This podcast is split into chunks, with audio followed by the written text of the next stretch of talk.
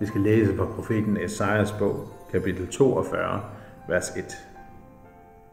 Se, min tjener, ham støtter jeg, min udvalgte. I ham har jeg fundet velbehag.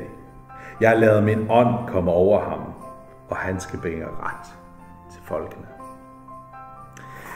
Det er næsten, næsten ordret de ord, vi hører om Jesus, da han bliver døbt af Johannes i Jordan.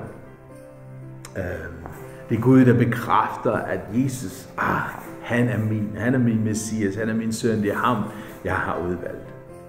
Nogle gange så har det sådan, når jeg tænker på Jesu offer for mig, så, så, så tænker jeg det som om, at, at øh, det der sker, det er, at Gud pludselig ikke kan lide Jesus længere.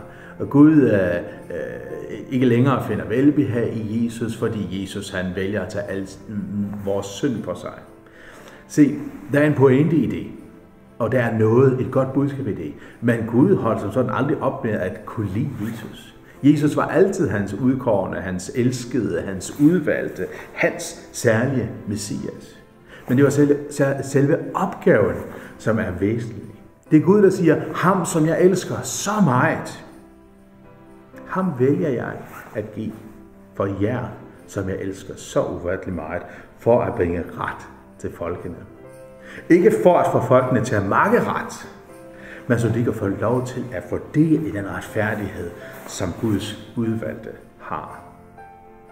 Se, Gud elsker Jesus og holdt aldrig op med, holdt aldrig op med at elske Jesus.